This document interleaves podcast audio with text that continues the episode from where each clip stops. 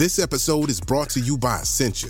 A better you starts with better hydration. Essentia is on a mission to inspire people to do what matters most. Their proprietary ionization process transforms water from any source into ionized alkaline water, providing water that's 99.9% pure with a pH of 9.5 or higher. Essentia overachieving H2O, the number one ionized alkaline water. Shop now.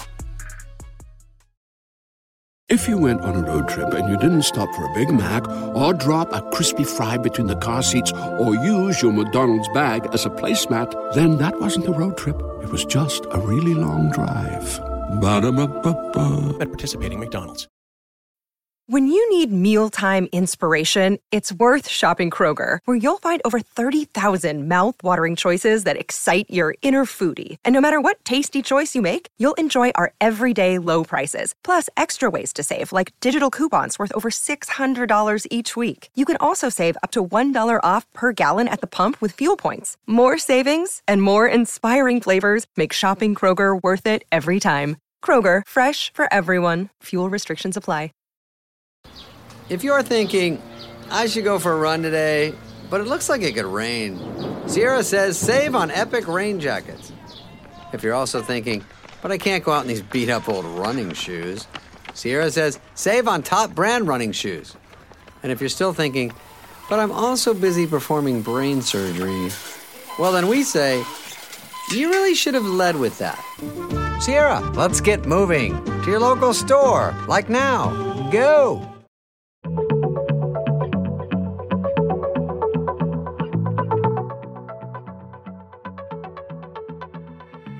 Hello and welcome to Star Diary, the podcast from the makers of BBC Sky at Night Magazine. You can subscribe to the print edition of the magazine by visiting skyatnightmagazine.com or to our digital edition by visiting iTunes or Google Play. Greetings, listeners, and welcome to Star Diary, a weekly guide to the best things to see in the Northern Hemisphere's night sky. As we are based here in the UK, all times are in BST. In this episode, we'll be covering the coming week from the 8th to the 14th of May. I'm Ezzy Pearson, the magazine's features editor, and I'm glad to have Paul Money, our reviews editor, joining me on the show today. Hello, Paul. Hello there, Ezzy. Got another exciting week again. Yes. So what do we have to look forward to in the night sky this week?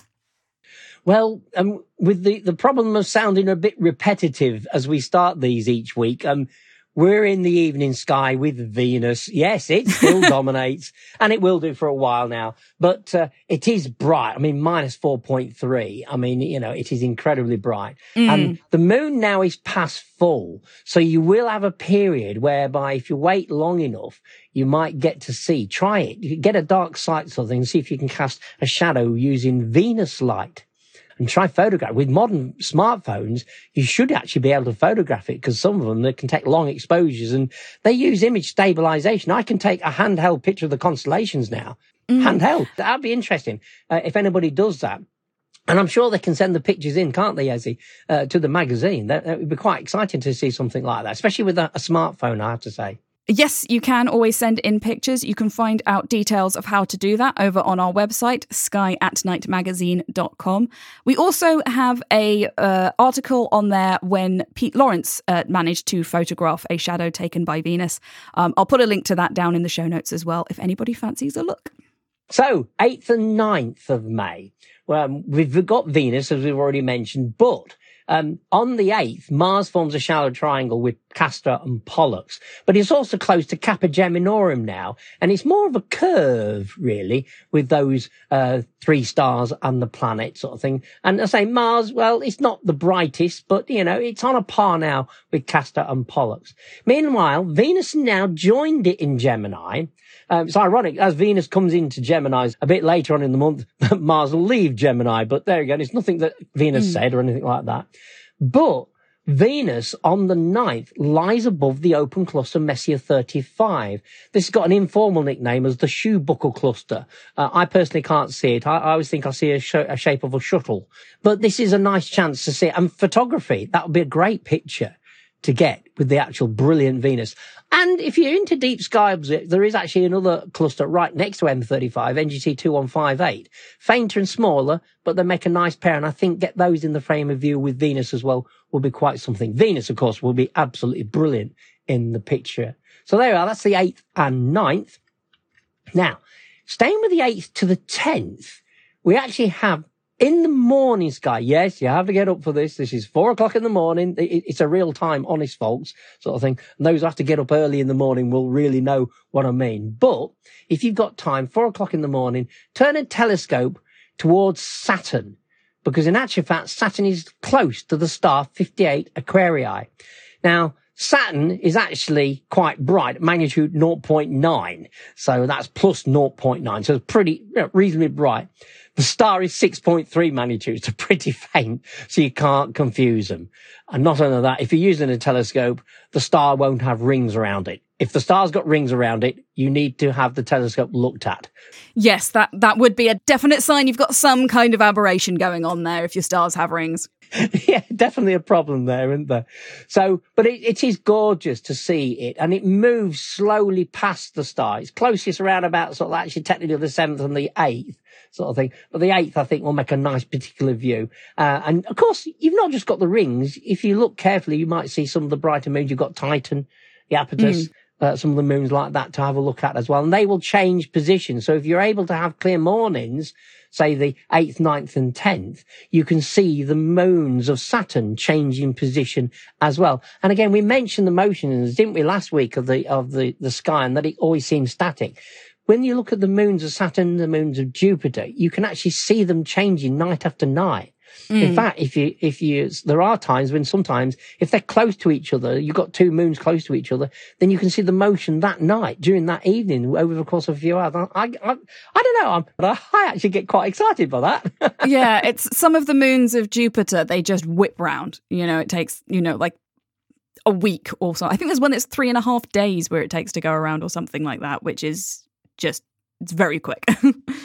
Yeah, I mean, Io and Europa, when they get close to each other, I mean, their relative motions. Of course, if one's moving one way and one's moving the other, sort of thing, because they're in different parts of the orbit, but just from our viewpoint, look as if they're in the same part of the sky. It would be quite dramatic. I've seen some great animations where people have imaged them, and I'm sure Pete must have imaged them as well. I've done it, but I've not created an image, you know, an animation from them sort of thing, because, you know, you need to take it over a period of a few hours, and you can guarantee a house or a tree will get in the way, or clouds as usual as such. And again, we do have guides on how to make an animation of, well, it's actually Jupiter, but it should work just as well for Saturn over on our website. Again, I will put a link down below. Exactly. Now, we mentioned the Eta Aquariids last week, and they were defeated by the moon. Now, there's a really faint shower. Now, I have to say, I only bring it up because I thought to myself, well, these poor showers, these minor showers, they don't get much attention. You know, we always go for the big, bright, brashy ones that have lots and lots of meters. But the Eta Lyrid, now, yes, we have the April Lyrids sort of thing, and they can be quite good. But this is the Eta Lyrids. And it sort of lies between, I always think of the wings of Cygnus sort of thing and sort of Vega as well. So the radiant lies between the two, so you can easily find it. But obviously, when meteors, you don't look straight at the radiant sort of thing. You get very short meteor streaks there. You need to look around about sort of, 60 to 90 degrees away from the radiant to get the best view. But they have a peak of just 3, but I thought it's worth mentioning because the thing is, although the moon's in the sky, we're in the morning sky. Now, if you start observing, the moon rises at about 1 a.m. So this is sort of May the 9th. So although this meteor shower is not as well known, if you're looking out sort of thing and you get something streak away from actual Lyra, then there's a chance, you never know, you might have caught what, even if you just get one, if you get that one out of the 3, even though we know generally you might be, it theoretically would be even less than that sort of thing because, you know, 3 is the perfect conditions if you're looking directly above at the zenith as such.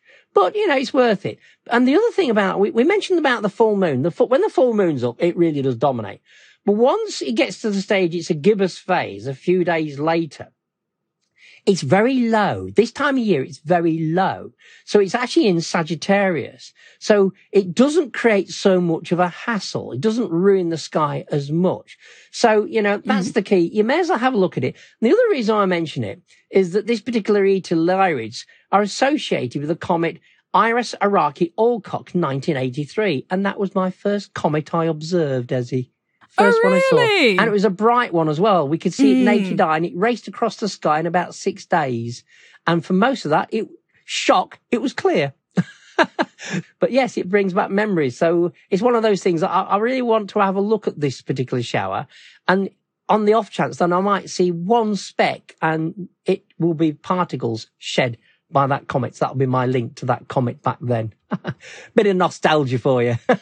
Yes, for those of you who don't know, meteor showers happen because we pass through basically the trail of a comet. So it leaves behind this dust and debris that hits Earth's atmosphere, going in incredible speeds, you know, tens of thousands of kilometers per hour, which causes the air around them to glow white hot, and that's what we see as a streak of a meteor. So yes, and occasionally a comet comes through the solar system and we get a new meteor shower, or refreshes an old one. Yeah, and this is one of the new ones, yeah. So yes. It does show, it does change, doesn't it? Because prior to the IRAS–Araki–Alcock coming in, we didn't have this meteor shower. So, so it's always nice to have something fresh, a new meteor shower on the go. And they can occur. I mean, we never know, do we, when we're going to get that next bright comet that it crosses the Earth's orbit and we then encounter the swarm of particles.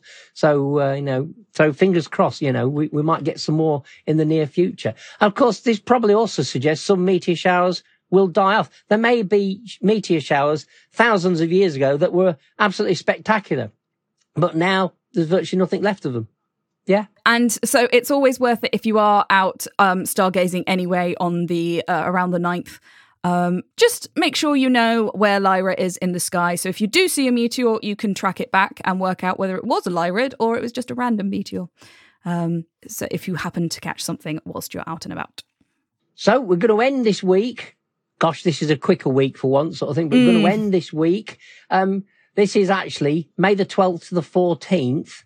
The 13th and 14th in particular, sort of thing. The moon is actually passing Saturn. Now, the moon is at last quarter on the 12th. So if you like last quarter moons, there you are. But you do have to get up in the morning. We're talking 4 a.m. again, Ezzy, for the best view. Twilight is beginning, though. The nights are getting lighter, of course. But on the 13th and 14th, the moon is on the 13th, it's to the lower right of Saturn. And on the 14th, it's to the lower left, and of course, lower to the horizon as well. So that finishes our week by getting us to look into the morning sky, but to catch Saturn as well. So they are. I would mention that Neptune technically is in the sky as well, but the twilight swamps it. I don't think you'll really see Neptune. So we need to give that a few more weeks.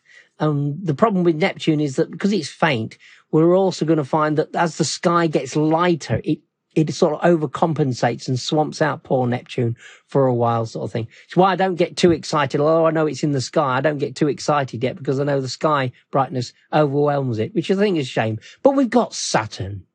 We'll always have Saturn, won't we, Ezzy? We'll always have Saturn. So, to summarise, we begin the week on the 8th of the 9th of May when Venus is just coming into the constellation of Gemini as Mars is starting to move out of it. And Venus on the 9th will also be near to M35, the shoe buckle cluster. Then on the 8th to the 10th, Saturn will be in the morning sky. It's a good opportunity to take a look at Saturn, perhaps even try tracking some of its moons. Then on the 9th, we have the Eta Lyrid meteor shower, a very minor shower. You might only expect to see one or so meteors an hour, but if you're out and about anyway, take a look at that one. Then on the 12th to the 14th, we have the moon passing Saturn in the morning sky. So thank you very much, Paul, for taking the time to take us through all of those. My pleasure. And if you want to keep up to date with everything going on in the night sky, do be sure to subscribe to Star Diary, and we will hopefully see you all here next week. If you want to find out even more spectacular sights that will be gracing the night sky throughout the month, be sure to pick up a copy of BBC Sky at Night magazine, where we have a 16-page pull-out sky guide with a full overview of everything worth looking up for. Whether you like to look at the moon, the planets, or the deep sky, whether you use binoculars, telescopes, or neither, our Sky Guide has got you covered, with the detailed star charts to help you track your way across the night sky. From all of us here at BBC Sky at Night magazine, goodbye.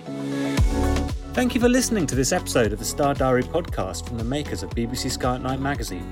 For more of our podcasts, visit our website at skyatnightmagazine.com or head to Acast, iTunes or Spotify.